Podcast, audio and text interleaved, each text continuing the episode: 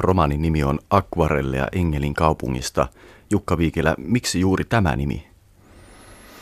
Mä tein itse asiassa saman nimisen kuunnelman täällä Yleisradios 2012. Sen kuunnelman nimi oli Akvarelleja Engelin kaupungista. Kustantaja oli sitä mieltä, että nimi on niin hyvä, että se kannattaa laittaa myös tähän romaaniversioon tai tähän romaaniin nimeksi. Oikeastaan kahdesta syystä mä tuohon tuommoiseen niin lyyriseen nimeen päädyin siinä kuunnelmassa, että toisaalta Engelillä oli alkuvuosina, hän maalasi akvarelleja Helsingistä, siitä Helsingistä, mitä hän itse tulisi hävittämään, tai mitkä talot tultaisiin purkamaan hänen omien rakennustensa tieltä. Että hän halusi tavallaan ikuistaa sitä Helsinkiä. Sitten toisaalta tuon romaanin muoto ja myös kuunnelmon muoto on tuommoinen niin kuin, kuin aika pienistä fragmenteista koostuva, jolloin mä jotenkin katsoin, että jollain tavalla sitten ehkä viittaa tähän romaanin muotoon myös tämä nimi. Engel oli tosiaan huippupiirtää juuri näiden akvarellejen ansiosta hän sai tämän pestin täällä Suomessa, koska nämä, kaikki nämä tahot, jotka lopulta päättivät palkata Engelin rakentamaan Helsinkiä, niin kiinnostuvat juuri näistä, näistä hänen akvarellitekniikallaan tekemistä luonnoksista. Niin, Engel tietysti oli todellinen historiallinen henkilö, jonka pohjalta olet kirjoittanut sitten tämän kuvitteellisen kirjan. Ja tässä romaanissa saksalainen arkkitehti tulee tosiaan Helsinkiin suunnittelemaan Helsingistä kaupungin, joka miellyttää Venäjän keisaria. Tämä teos on nimenomaan arkkitehti Engelin kuvitteellinen yöpäiväkirja. Jukka Viikille, mitä se oikein tarkoittaa? Nämä kirjan päiväkirjamerkinnät tai nämä luvut, luvut ovat aina tietyssä tilanteessa kirjoitettuja. Engelin tämmöisen hyvin niin kuin työntäyteisten päivien jälkeen ja ennen nukkumaan menoa. Ja ne on semmoisia jotenkin intiimiä hetkiä hyvin semmoisessa tiukassa työtelijässä elämässä ja, ja myös sellaisia, missä hän voi sen pienen hetken olla jollain tavalla niin kuin vapaa ja tavallaan hyödytön ja an, mm. antautua niin kuin toviksi niin kuin mietteittensä valtaan. Ja siinähän voisit käsitellä sellaisia asioita, mitä siinä päiväelämässä ei ole aikaa ja ehkä soveliastakaan käsitellä. Sitä tämä yöpäiväkirja niin kuin jotenkin tarkoittaa. Tämä koko kirja on täynnä kaikenlaisia mietelmiä ja ajatelmia. Mun oma tapa kirjoittaa päiväkirja on ehkä vähän samantyyppinen, siksi mä ajattelin, että miten tämä nyt on niin nimenomaan yöpäiväkirja. Ja Engel kuvaa tässä romaanissa yöpäiväkirjaa näin. Yöpäiväkirja, käänteinen päiväkirja, ajatuksia vailla yleisempää merkitystä, surua vailla yleisempää merkitystä, suunnatonta halua suudella lapsen paljasta selkää. Näin siis Engel kuvaa tässä sun kirjassa tätä yöpäiväkirjaa ja sanoo sitä käänteiseksi päiväkirjaksi, niin mä edelleen kysyn, että mikä sitä yöpäiväkirjasta tekee käänteisen päiväkirjan? No se liittyy vain tähän vain ainoastaan tämän Engelin elämään ja si- siihen hänen persoonaansa, että hän oli hyvin tämmöinen estynyt työhönsä sitoutunut ihminen, joka ei tavallaan avannut oikeastaan itseänsä. Tämä Martin kantaa mun engel, mutta on myös viitteitä siitä, että se on tämän kaltainen myös ollut historiallisena henkilönä. Että sikäli ei esimerkiksi mun, jos mä ajattelisin omaa päiväkirjaani, niin joskus aikanaan kirjoittelinkin niitä kymmeniä vihkoja, mutta siitä on aikaa parikymmentä vuotta, niin ei, ei nämä merkinnät olisi mun yöpäiväkirja, vaan se olisi ihan tavallinen päiväkirja. Ja sitten jos mä tekisin itselleni yöpäiväkirjan, niin se matsku olisi sitten aika paljon niin kuin yöllisempää tai semmoista, ehkä ei kestäisi vielä vähemmän päivänvaloa kuin, kuin tämä Engelin päiväkirjat kestävät. Eli Jukka Viikilä, Engel on tässä sinun kirjassasi päivisin jäykkä työpuritaani ja sitten öisin hänellä on tämmöinen vapaa-assosiaatio hänen yöpäiväkirjassaan. No tavallaan joo, mutta se, se sitten siellä on vielä tavallaan jotenkin surullista, että eihän se nyt sille niin hirveän vapaa sen assosiaatio noissa yöpäiväkirjoissakaan ole. Kyllä mä pidän sitä semmoisena, ja lähdin kirjoittamaankin sitä myöskin semmoisena, myös siellä estoisena. Mutta se, että ne vähätkin esimerkiksi rakkauden osoitukset vaikka tytärtään kohtaan tai semmoiset pohdinnat siitä, niin on sitten tietysti mielessä niin kuin volyymiltaan niin kuin tavallaan isoja siinä niin kuin hänen – hänen maailmastaan käsin. Mm. Puhutaan näistä Engelin estoista ja engelin persoonasta tässä romaanissa vielä myöhemmin vähän lisää, mutta ensin ihan yleisesti tästä sun kirjastasi Akvarelli ja Engelin kaupungista, joka siis sai Finlandia-palkinnon. Se on sun esikoisromaanisi. Ja se sai tosiaan saman tien Finlandia-palkinnon. Aiemmin sä olet kirjoittanut runoja. Koetko nyt, että olet prosaisti ja romaanien kirjoittaja? En missään nimessä aio jatkaa pelkästään niin kuin romaanien parissa, että mä koen semmoisen kirjoittamisen niin kuin jotenkin kuitenkin semmoisena yhtenä asiana vähän lajityypistä riippuvainen, vaikka samaan aikaan mä ajattelen lajityyppiä tosi paljon, kun se on sitä yhtä kirjoittamisen elämäntapaa. Varsinkin tuo romaani, joka nyt on ensimmäis, ensimmäisen, niin se on kuitenkin niin kuin sen ero mun runokirjoihin tai mun muuhun ty, muihin kirjallisiin töihin, niin kuitenkin on pienempi kuin sitten, jos mä olisin tehnyt esimerkiksi jonkun juoni- ja henkilövetoisen tyypillisemmän niin kuin tavallaan historiallisen romaanin, tai että se ei sillä tavalla, se on lähempänä mun edestyötä kuin ehkä romaanit tyypillisesti ovat. Et mä oon ehkä tuo draaman puolella ehkä kirjoittanut sitten enemmän semmoista, enemmän vielä tarinaa jotenkin tavallaan painottavaa tekstiä.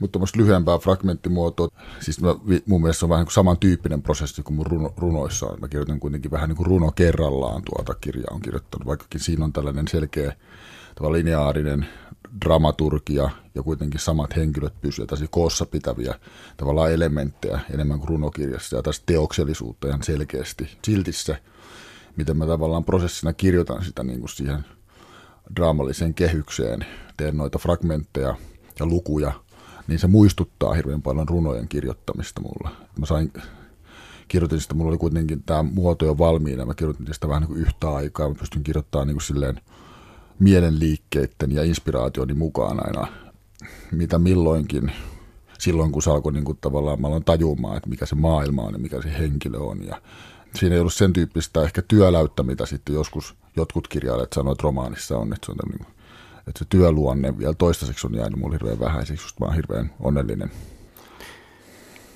Puhuit fragmenteista, tarkoitat siis sitä, että kirja koostuu tällaista suhteellisen lyhyistä tekstijaksoista. Joo.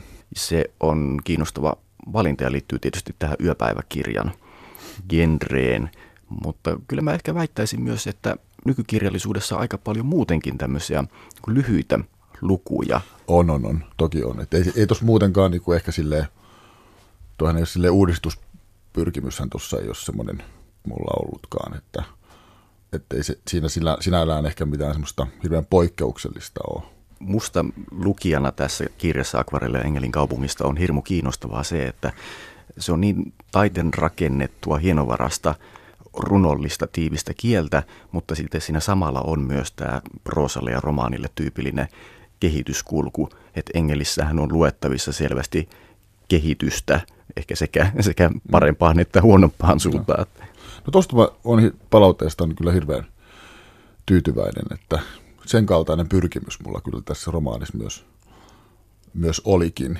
Että se, on, se on tavallaan niin kuin fragmentaarinen, näennäisesti juoniromaani. Tietysti, että se niin kuin, ei, ei sillä tavalla tila, tilallinen niin kuin fragmenttien järjestys, mutta mm. jotenkin se, mä haluaisin sen olevan niin kuin vähän molempia, että se kokemus on myös sellainen, että se on niin kuin improvisatorinen ja, ja tavallaan niin kuin arvaamatonkin siinä, mihin aiheeseen se menee tai miten se liittyy sitten tähän niin sanotusti tähän juonen kuljetukseen.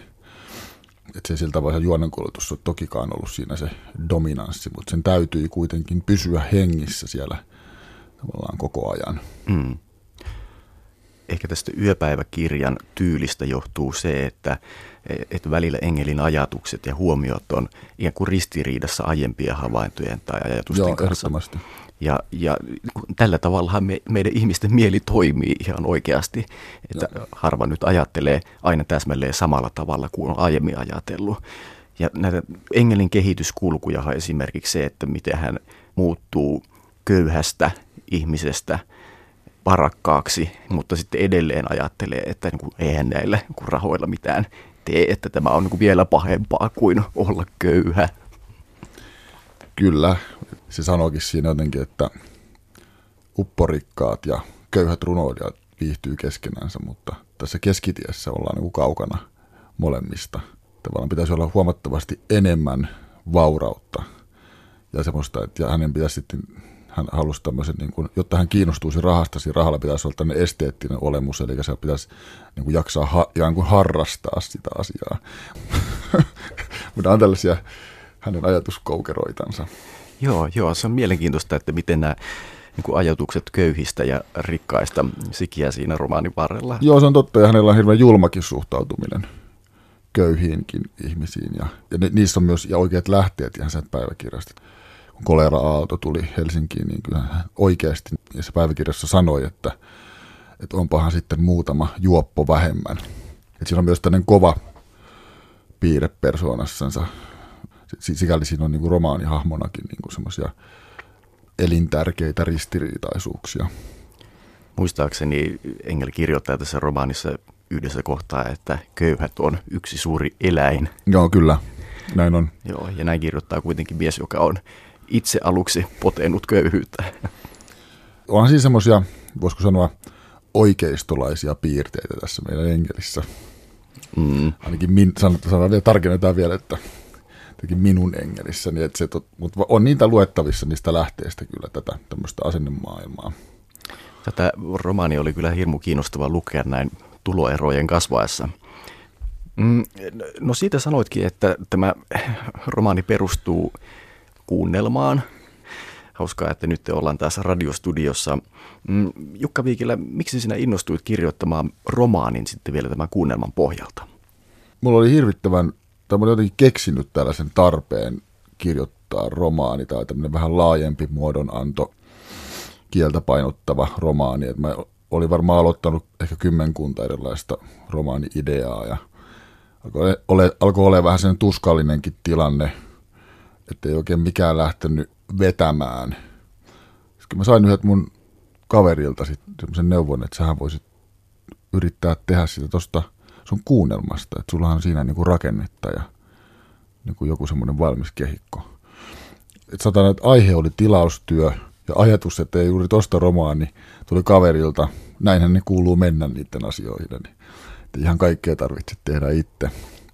Sitten kirjakin alkaa jostain vaiheessa kirjoittamaan vähän itseänsä. Joo, sitten aloin tekemään, tehdä sitä romaania, tai lähdin toimesta työhön ja sitten sain sitten ihan hirveän roskaversion siitä aikaiseksi. Mä lähdin, mä lähdin silleen niin kuin, jotakin pitää tehdä. Mä olin ollut kirjoittamatta jonkun aikaa. Mua tosiaan ahdisti se, että nyt kun kirjailijan pitää kirjoittaa. Mä asuin kirjailijaliiton maksamassa asunnossa Töölössä ja vielä vuosi apurahalla, niin niin tota, että se oli sitten semmoinen, että mä otin sen kuunnelman, missä Engel on siis yksi henkilö, että se on tavallaan sillä tavalla draamakuunnelma, että siinä on erillinen kertoja ja Engel seikkailee yhtenä henkilöiden muiden joukossa, tosin päähenkilönä, niin lähdin sitä täyttämään sitten ihan silleen tyhmästi, että, että kirjoittamaan jotain kuvauksia sinne väliin ja pidin sitä samaa dialogia ja tällaista näin. Mutta jossain vaiheessa mä sitten niin lähdin sitten siihen muotoon, muotoon vielä, vielä sitten tekemään taas niin päiväkirjaa matskuu siihen sekaan. Ja sitten kun tajusin, että se koko tekele on, on niin kuin tavallaan häpeällinen, niin sitten mä ajattelin, että onko tämä mitenkään pelastettavissa. Niin mä jotenkin ajattelin, että entäs mä teenkin tämän niin kuin pelkästään tämän yhdestä näkökulmasta. Nyt mennään niin kuin yksinkertaistetaan, että yksi näkökulma pelkästään Dengelin. Ja kokeillaan, mä kirjoittaisin näitä, pelkästään näitä päiväkirjaa fragmenttia. Story oli tosi tuttu ja mä tiesin jo siitä maailmasta tosi paljon. Että aloin kirjoittamaan vaan sitä edes järjestyksessä vaan niin kuin, niin kuin sieltä täältä. Sitten se alkoi jossain vaiheessa, mä, aloin, mä tajusin, että, että nythän tämä alkaa toimimaan, että alkoi tulla iloa siihen tekemiseen semmoista, niin kuin, että mä huomasin, että mä pystyn niin kuin kirjoittamaan aika läheltä niin kuin omia ajatuksiani ja fiiliksiäni ja parisen vuotta ehkä siitä, niin se oli semmoista niin kuin hyvin onnellista aikaa, koska kirjailija kirjoitti ja sitten oli, ja oli vielä niin kuin, tavallaan tyytyväinen siihen. Ja tuota muotoa oli tosi niin helppo kirjoittaa, että ei tarvinnut aamulla ajatella, että mun pitää tehdä se jakso tähän näin, että tänään se pitää saada aikaiseksi, vaan saatoin kirjoittaa oikeastaan juuri sitä, mikä mua sinä aamuna mielessä tavallaan oli, koska mä oli jotenkin se maailma alkoi olla niin lähellä mua ja tuttu se Engelin hahmo, että ne, se oli vähän niin kuin mun ajatukset olivat hänen ajatuksiaan tyyppisesti. Jossain vaiheessa mä ajattelin, että mä teen semmoisen romaanin, että mä pistänkin tuon Engelin matskun, mikä su- su- suurin piirtein ton, mitä tuossa kirjoissa on. Että se onkin yksi se osuus tai tällainen niin kuin juonne mun tästä romaanista. Et mä teinkin todella laajan Helsinki-romaani, että tämä on tämän, niin kuin, tämän romaanin tämä historiallinen juonne. Ja seuraavat tavalla, mä kirjoitan muita aikatasoja. Ja nyt lähdetään tekemään semmoista niin kuin 700 sivusta. Ja mä oli vähän ideoinkin sitä, että, että nythän tästä tulee hyvä, että on niin oikea Helsinki-romaani, että Engel-jakso on nyt kirjoitettu ja mennään sitten seuraavaan. Mä oon tosi tyytyväinen, että mä en nyt kuitenkaan semmoisiin niin juttuihin tällä kertaa lähtenyt, että kuitenkin edellinen kirja oli kymmenen vuoden projekti. Tämä meidän ensyklopedia, niin se on hyvä nyt tehdä jotakin muutamassa vuodessa. Ensyklopedia oli poesian runokokoelma, jossa on tämmöinen sanasto ja se vasta onkin veikeä kirja. Niitä onko se runokokoelma vai sehän sai tuota proosakirjan palkinnon kyllä. Että, että tota, saa, se on tietenkin juuri oikein, että sitä nimitetään monilla. Kukin ajattelee sen eri genreen. Joo, ja kyllähän kirjallisuus on häilyvää ja nämä on kaikki keinotekoisia kategorioita. On, on, on. Juuri näin. Tuota, puhuttiin tästä kirjoittamisprosessista ja tuossa jo ennen kuin tultiin studioon, niin kerroit, että oli ollut paljon ihmisiä, jotka on auttaneet sinua tämän kirjan tekemisessä. Voitko siitä kertoa?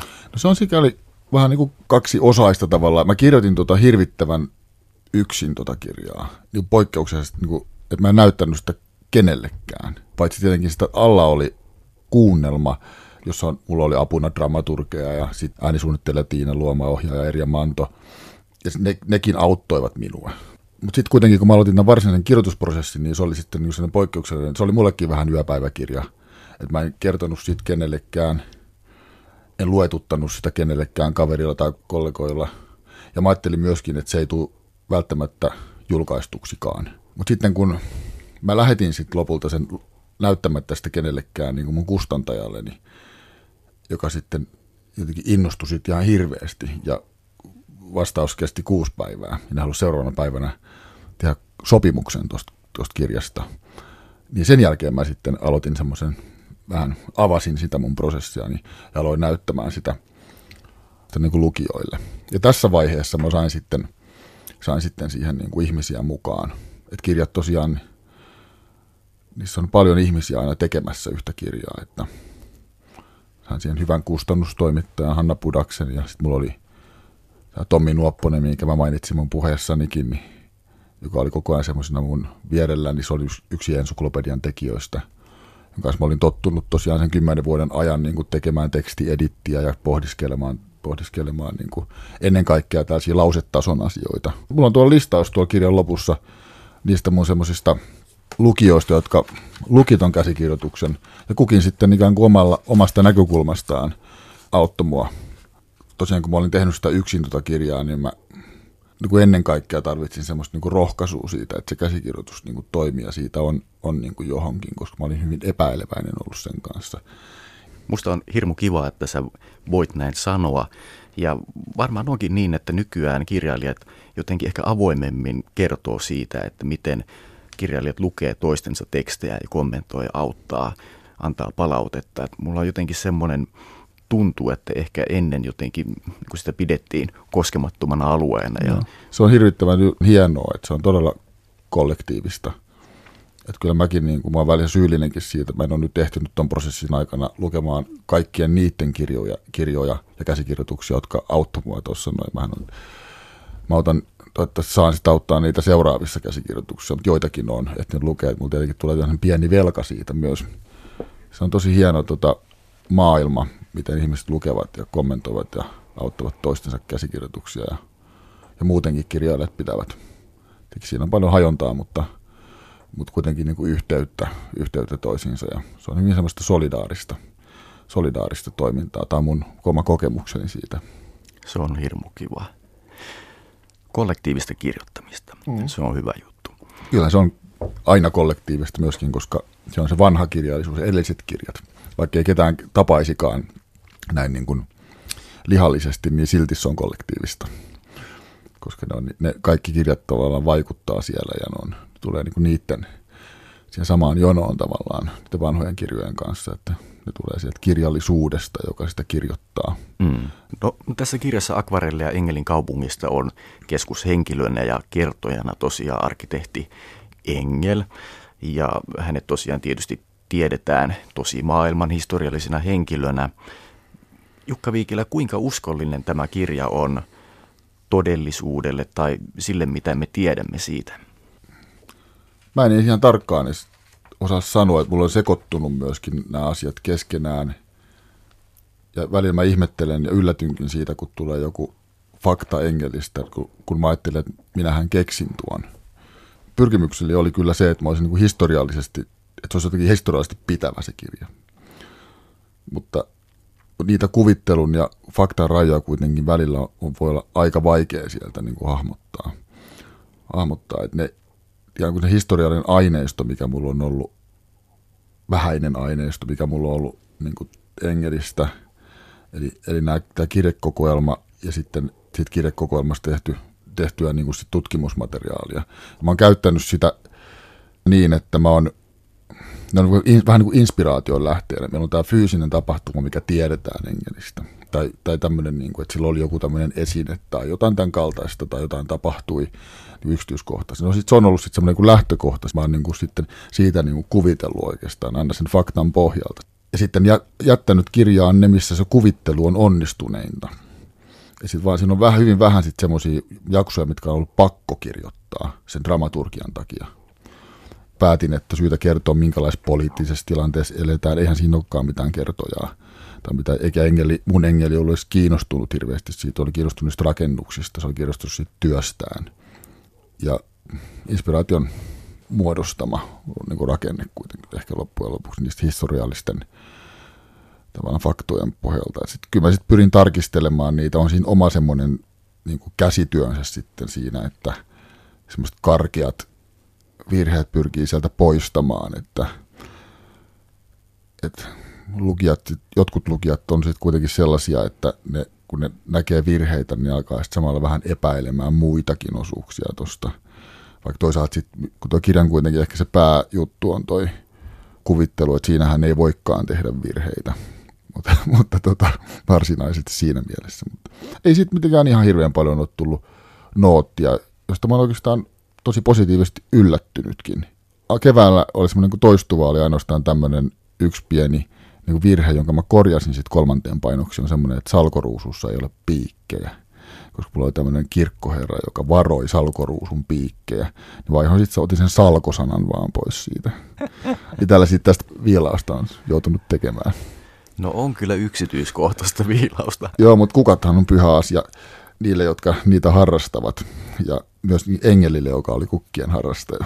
Niin, ja joka perusti ilmeisesti ensimmäisiä puutarhoja Helsinkiin, vai oliko se peräti ensimmäinen? Niin, ehkä ensimmäinen täysin hyödytön puutarha. tuota, mainitsit Engelin kirjeet. Mitä ne on ja missä ne on luettavissa? Ne on ihan ilmestynyt kirjana. Ja on semmoinen laitos olemassa, missä ne on samat on saksaksi ja samat suomeksi. Muutenhan on tuolta arkistoista löydettävissä, mutta tässä tapauksessa ei tarvinnut mennä niitä, niitä katselemaan. Että... No sinä olet Jukka Viikilä korostanut sitä, että tämä romaanisi Engel on sinun kirjoittamasi ja kuvittelemasi, eikä välttämättä vastaa todellista Engeliä. Mutta... Täytyy olla varovainen, siksi mä korostan sitä. Mit, mitä ajattelet siitä, että voikohan tämä sun kuvittelemasi Engel vaikuttaa siihen, että mitä ihmiset ajattelee myös todellisesta Engelistä? Ihan varmasti juuri sen takia, koska se on niin pientä se, mitä hänestä persoonana tiedetään. Nythän tuossa on tuommoinen ehdotus hänen, hänen niin kuin sisäiseksi maailmakseen – lukijoita on niin monenlaisia, että varmasti heistä osa, osa sitten niin kuin tavallaan tulee sillä tavalla vaikuttuneeksi. Johan, Saa ollakin näin. Johan Jörn Donner, joka valitsi tämän vuoden tietokirjallisuuden Finlandia-palkinnon, ehti luonnehtia, että tämä sinun kirjasi kuulostaa aika lailla tietokirjallisuudelta. Ajaa, mä en kuullutkaan tästä, mutta ihan hauskaa, että Jörkkä on tällaista sanonut. Mä näin sitä tosi nopeasti sanoa, että hän aikoo lukea tämän kirjan. Se on kiva. Toivottavasti saa jonkun kommentinkin siitä. Kyse on siis historiallisen ajanjakson kuvittelemisesta, ja koska on näin, niin malta olla siteraamatta sitä, että mitä Engel itse ajattelee tämän tyyppisestä kaunokirjallisuudesta. Näin kuvaamasi Engel suhtautuu tyttärensä tapaan lukea kaunokirjallisuutta. Mitenköhän saisin Emilian lopettamaan kaunokirjojensa ääneen lukemisen? En ymmärrä, miksi käyttää 300 sivua yhden ajatuksen esittämiseen. Omassa huoneessaan Emilia lukee kirjaa kaijun leviämisestä, mutta minä saan osakseni vain ennalta arvattavaa tarinointia. Pahinta näissä kirjoissa, jotka usein sijoittuvat viime vuosisadalle tai kauemmaksikin, on lavastetun oloinen ajankuva. Jukka Viikilä, kun kirjoitit tätä kohtaa, niin oliko sinulla mielessäsi jonkinlaista itseironiaa? Onko tämä muistutus siitä, että myös tämä sinun kirjasi on kuvitelmaa? On jo. Noihan on vähän vaarallisia tuommoiset laittaa niin lukijoille noita ton tyyppisiä, että kommentoidaan tavallaan sitä ikään kuin omaa tekemistään tai sitä käsillä olevaa romaania. Että et ne pysyy jotenkin sille tyylikkäinä, niitä on vaikea tehdä. Tuossa on jonkun verran joitakin sellaisia pieniä niin kuin vastaavia kohtia. Toi on ehkä yksi sellainen, joka ottaa sitten jotenkin mukamas vähän niin kuin kantaa tähän niin kuin historiallisen romaanin tekemiseen. Mutta mut toisaalta Engel oli semmoinen ihminen, että ei, hän ei lukenut kaunokirjallisuutta, se tiedetään. Ja ei hänellä semmoiseen olisi ollut aikaakaan. Ja hän oli muutenkin sitten, tämä mun Engel, tällainen kiteytyksien mies. Ää, tässä kirjassa vilisee tai on ainakin jonkin verran todellisten historiallisten ihmisten nimiä. Sä kuvaat esimerkiksi sitä, kuinka saksalainen Engel kohtaa saksalaisen maamelaulun säveltäjän. Tämä kuvaus tuntuu alleviivaavan sitä, että kuinka Suomea ja suomalaisuuden monumentteja on olleet rakentamassa ulkomaita lainatut henkilöt. Jukka Viikillä, mitä ajattelet siitä? Joo, kyllä se on semmoinen keskeinen rajaus tuossa romaanissa myös. Onko toi mun Engelin kaupunki on niin hyvin kansainvälinen kaupunki ja ne kaikista touhukkaimmat hahmot siellä, siellä on niin muualta tulleita. Et se on tämmöinen maahanmuuttajien kansoittama kaupunki tässä mun Engelissä, joka pitää myös siellä paikassa. Kaikki kokit on Ranskasta, muurarit on Venäjältä, päädirehtööri on saksalainen. Ja, mutta Ääneström, joka oli Engelin pomo, niin hän oli kyllä suomalainen ja helsinkiläinen. Mm. Tuli Tukholmasta sitten tälle komennukselle. Niin ja hän oli Helsingin uudelleenrakentamiskomitean puheenjohtaja tai jotain kyllä, muuta kyllä. vastaavaa. Näin on. Joka veti viivoja katuja, katuja teki asemakaavaa ja, ja tota, hallinnoi tätä mm. Kaupungin rakentumista. Tämä on kiinnostavaa, mitä sanoit Helsingin kansainvälisyydestä ja monikielisyydestä. Ja jo tuossa romaanin alkupuolella on tällainen kohta, jossa kerrotaan, että työmaalla kuuluu ennen kaikkea Venäjää, kadulla joskus Saksaa, mutta enimmäkseen Ruotsia. Suomen kieltä kuulee keskustan ulkopuolella. Eli hyvin monikielinen katumaisema. Oli ja se oli Engelille tavallaan niin kuin jähmiälle, jäykelle miehelle niin kuin huono juttu, että hän sitten ruotsiaakin oppi hirveän hitaasti. Vielä lisäksi yksinäisyyttä tämä tällainenkin esto, este. No jos ajattelee mun omaa lukukokemusta, niin tämä Engel vaikuttaa mun mielestä sekä ärsyttävältä että sympaattiselta tyypiltä. Engel on jotenkin niin ärsyttävän rajoittunut ja omahyväinen, mutta sitten kuitenkin samalla herkkä ja inhimillinen. Ymmärrätkö sä Jukka Viikilä tämän kuvitteellisen engelin luojana tai mun lukijan kokemuksen? Joo, mä ymmärrän ihan täysin.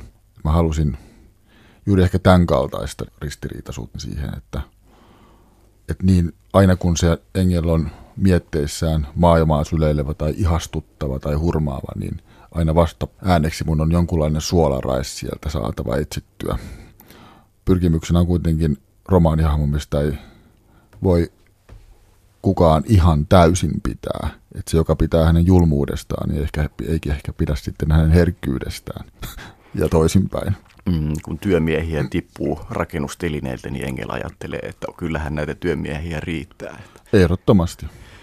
Tai siltä on kuin Engel on ollut romani alkupuolella ihastunut naispuoliseen tulkkiinsa, mutta he sitten kohtaavat vapaa-ajalla.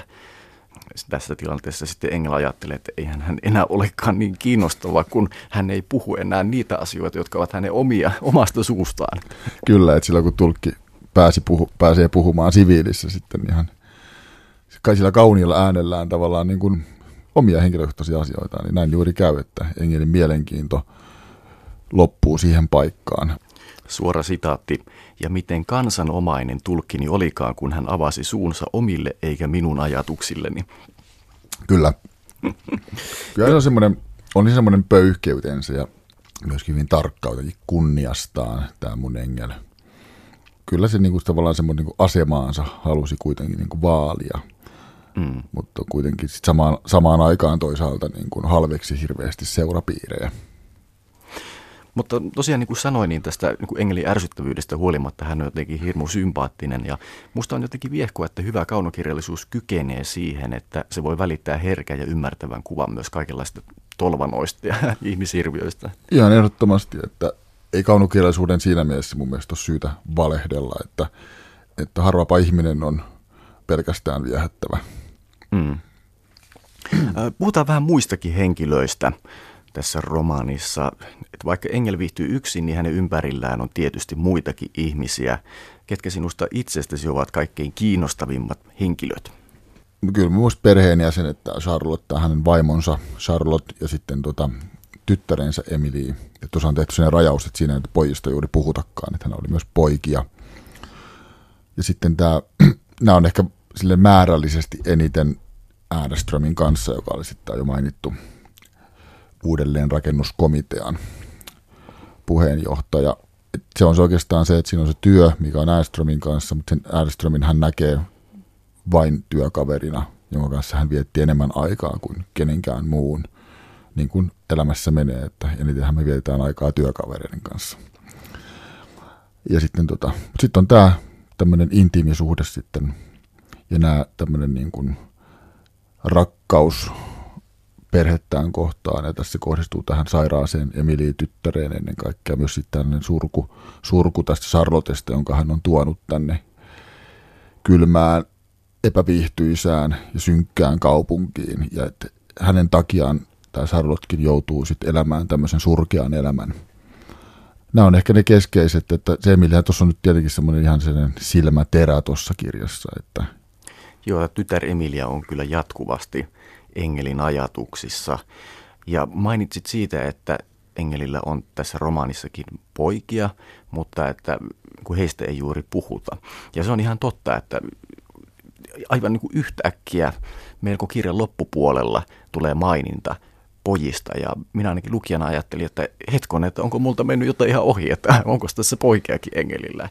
Mutta... Joo, tämä on sikäli niin kuin ihana muoto tämä päiväkirja, että siinä saa siinä ei tarvitse kertojan pitää sillä tavalla huolta siitä, että kaikki tulevat mainituksi tai semmoista ikään komposition tasapainosta, vaan tämä henkilö ja hänen tilanteensa, mistä hän kertoo, niin, niin kuin tekee sen, niin kuin sen puolesta. Että tämä liittyy ehkä juuri tähän päivä, yöpäiväkirjan luonteeseen, että päiväelämähän tuon ajan yhteiskunnassa varsinkin oli miesten maailmaa ja vastapainoksi sitten, sä, sä puhuit tästä, kysyt tästä käänteisyydestä, niin ehkä tämä, sitten, tämä käänteisyys, käänteinen päiväkirja niin kuin toteutuu sitten tässä, että, että, että päiväkirjoissa on Engel sitten kirjoittaa tyttärestään, ei poistaan. Siinä kohtaa, kun nämä pojat mainitaan se yhden ainoan kerran, niin silloin Engel kirjoittaa tästä, että hän kyllä puhuu pojistaan niin muille ihmisille, mutta ei taas sitten tästä tyttärestään, josta hän kirjoittaa tavattoman paljon. Niin minkä takia on näin Jukka Viikilä? No siksi, että kukaan ei ole kiinnostunut sen tyttären kuulumisista. Ja niin hän jotenkin sen selittääkin siinä, että aina kun häneltä kysytään perheenvointia – niin kysytään poikien kuulumiset, mitä heille kuuluu ja mitä, mitä heidän varalleen on ajateltu tässä elämässä. Sitten se oletus on se, että niin perheasiat on sitten taas kunnossa ja, ja Emili on tyttönä sitten ihminen, joka kuuluu sitten sinne niin taloudenhoidon puolelle. Että ei siinä nyt hirveästi tarinaa ole kerrottavaksi, ikään kuin se, semmoista, mitä, mitä sitten miesten kesken totutusti puhutaan. Mm. Niin, Jukka Viikilä, tämä kirja Akvarelle ja Engelin kaupungista on täynnä ajatelmia ja havaintoja.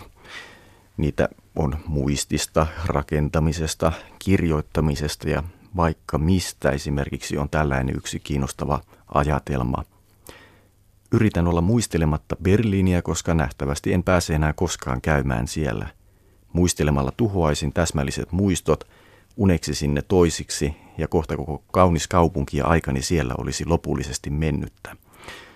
Nyt en kirjailija Jukka Viikilä pyydä sinua tarkentamaan tätä ajatelmaa, mutta mua kiinnostaa se, että millaista on luoda fiktiivisen tai oikeastaan tässä tapauksessa todellisuuteen perustuva fiktiivisen henkilön ajatuksia ja että ovatko ne samalla sun omia ajatuksiasi vai ikään kuin aivan toisesta tietoisuudesta tulevia? No sehän on sitten oikeastaan sellainen niin kuin tavallaan lahja, mitä niin kuin kirjoittajana odottaa, että semmoinen niin kuin ihme tapahtuu, että pääsee ymmärtämään jotakin henkilöä. Tai niin, kuin niin sanotusti henkilö alkaa prosessin aikana elämään ja vähän tuottamaan itsekin.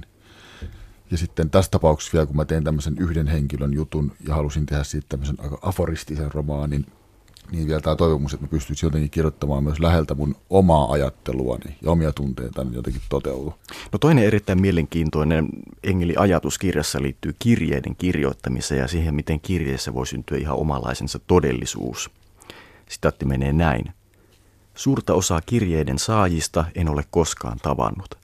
Olemme kuin romaanihenkilöitä toisillemme ja välillä tarkemman ilmaisun kadotessa tulen kirjoittaneeksi melko summittaisia totuuksia elämästämme. Olisikin helpointa, jos voisimme yhteisestä sopimuksesta luopua totuuden vaatimuksesta ja hyväksyä kirjesuhteiden kuvitteellisen luonteen. Ehkäpä jos pääsisimme sopimukseen, kirjoittaminen muuttuisi velvollisuudesta nautinnoksi, ja ennen pitkää alkaisimme kirjoittaa yhteisestä keksitystä kaupungista keksittyine tapahtumineen, ja siten eläisimme kirjeiden todellisuudessa sitä yhteistä elämää, jonka kaipuuseen aina päätämme kuulumisemme. No, kirjoitatko Jukka Viikilä itse kirjeitä tai someviestejä, jotka ovat kuvitteellisia? No, kirjailijana kyllä sen tietynlaisen tekstin, kaiken tekstin kuvitteellinen luonne jotenkin on aina jotenkin kysymyksenä. Kirjoittaminen aina on niin kuin valehtelua ja ylimalkaistamista ja, ja jotenkin väkivaltaista todellisuudelle ja tunteelle. Mutta vähän niin kuin Engelkin tuossa ajattelee, niin jos tämän niin kuin hyväksyy eikä tee siitä tämmöistä eettistä ongelmaa, niin silloin, se, silloin mahdollisuus tuottaa myös hirveän paljon iloa.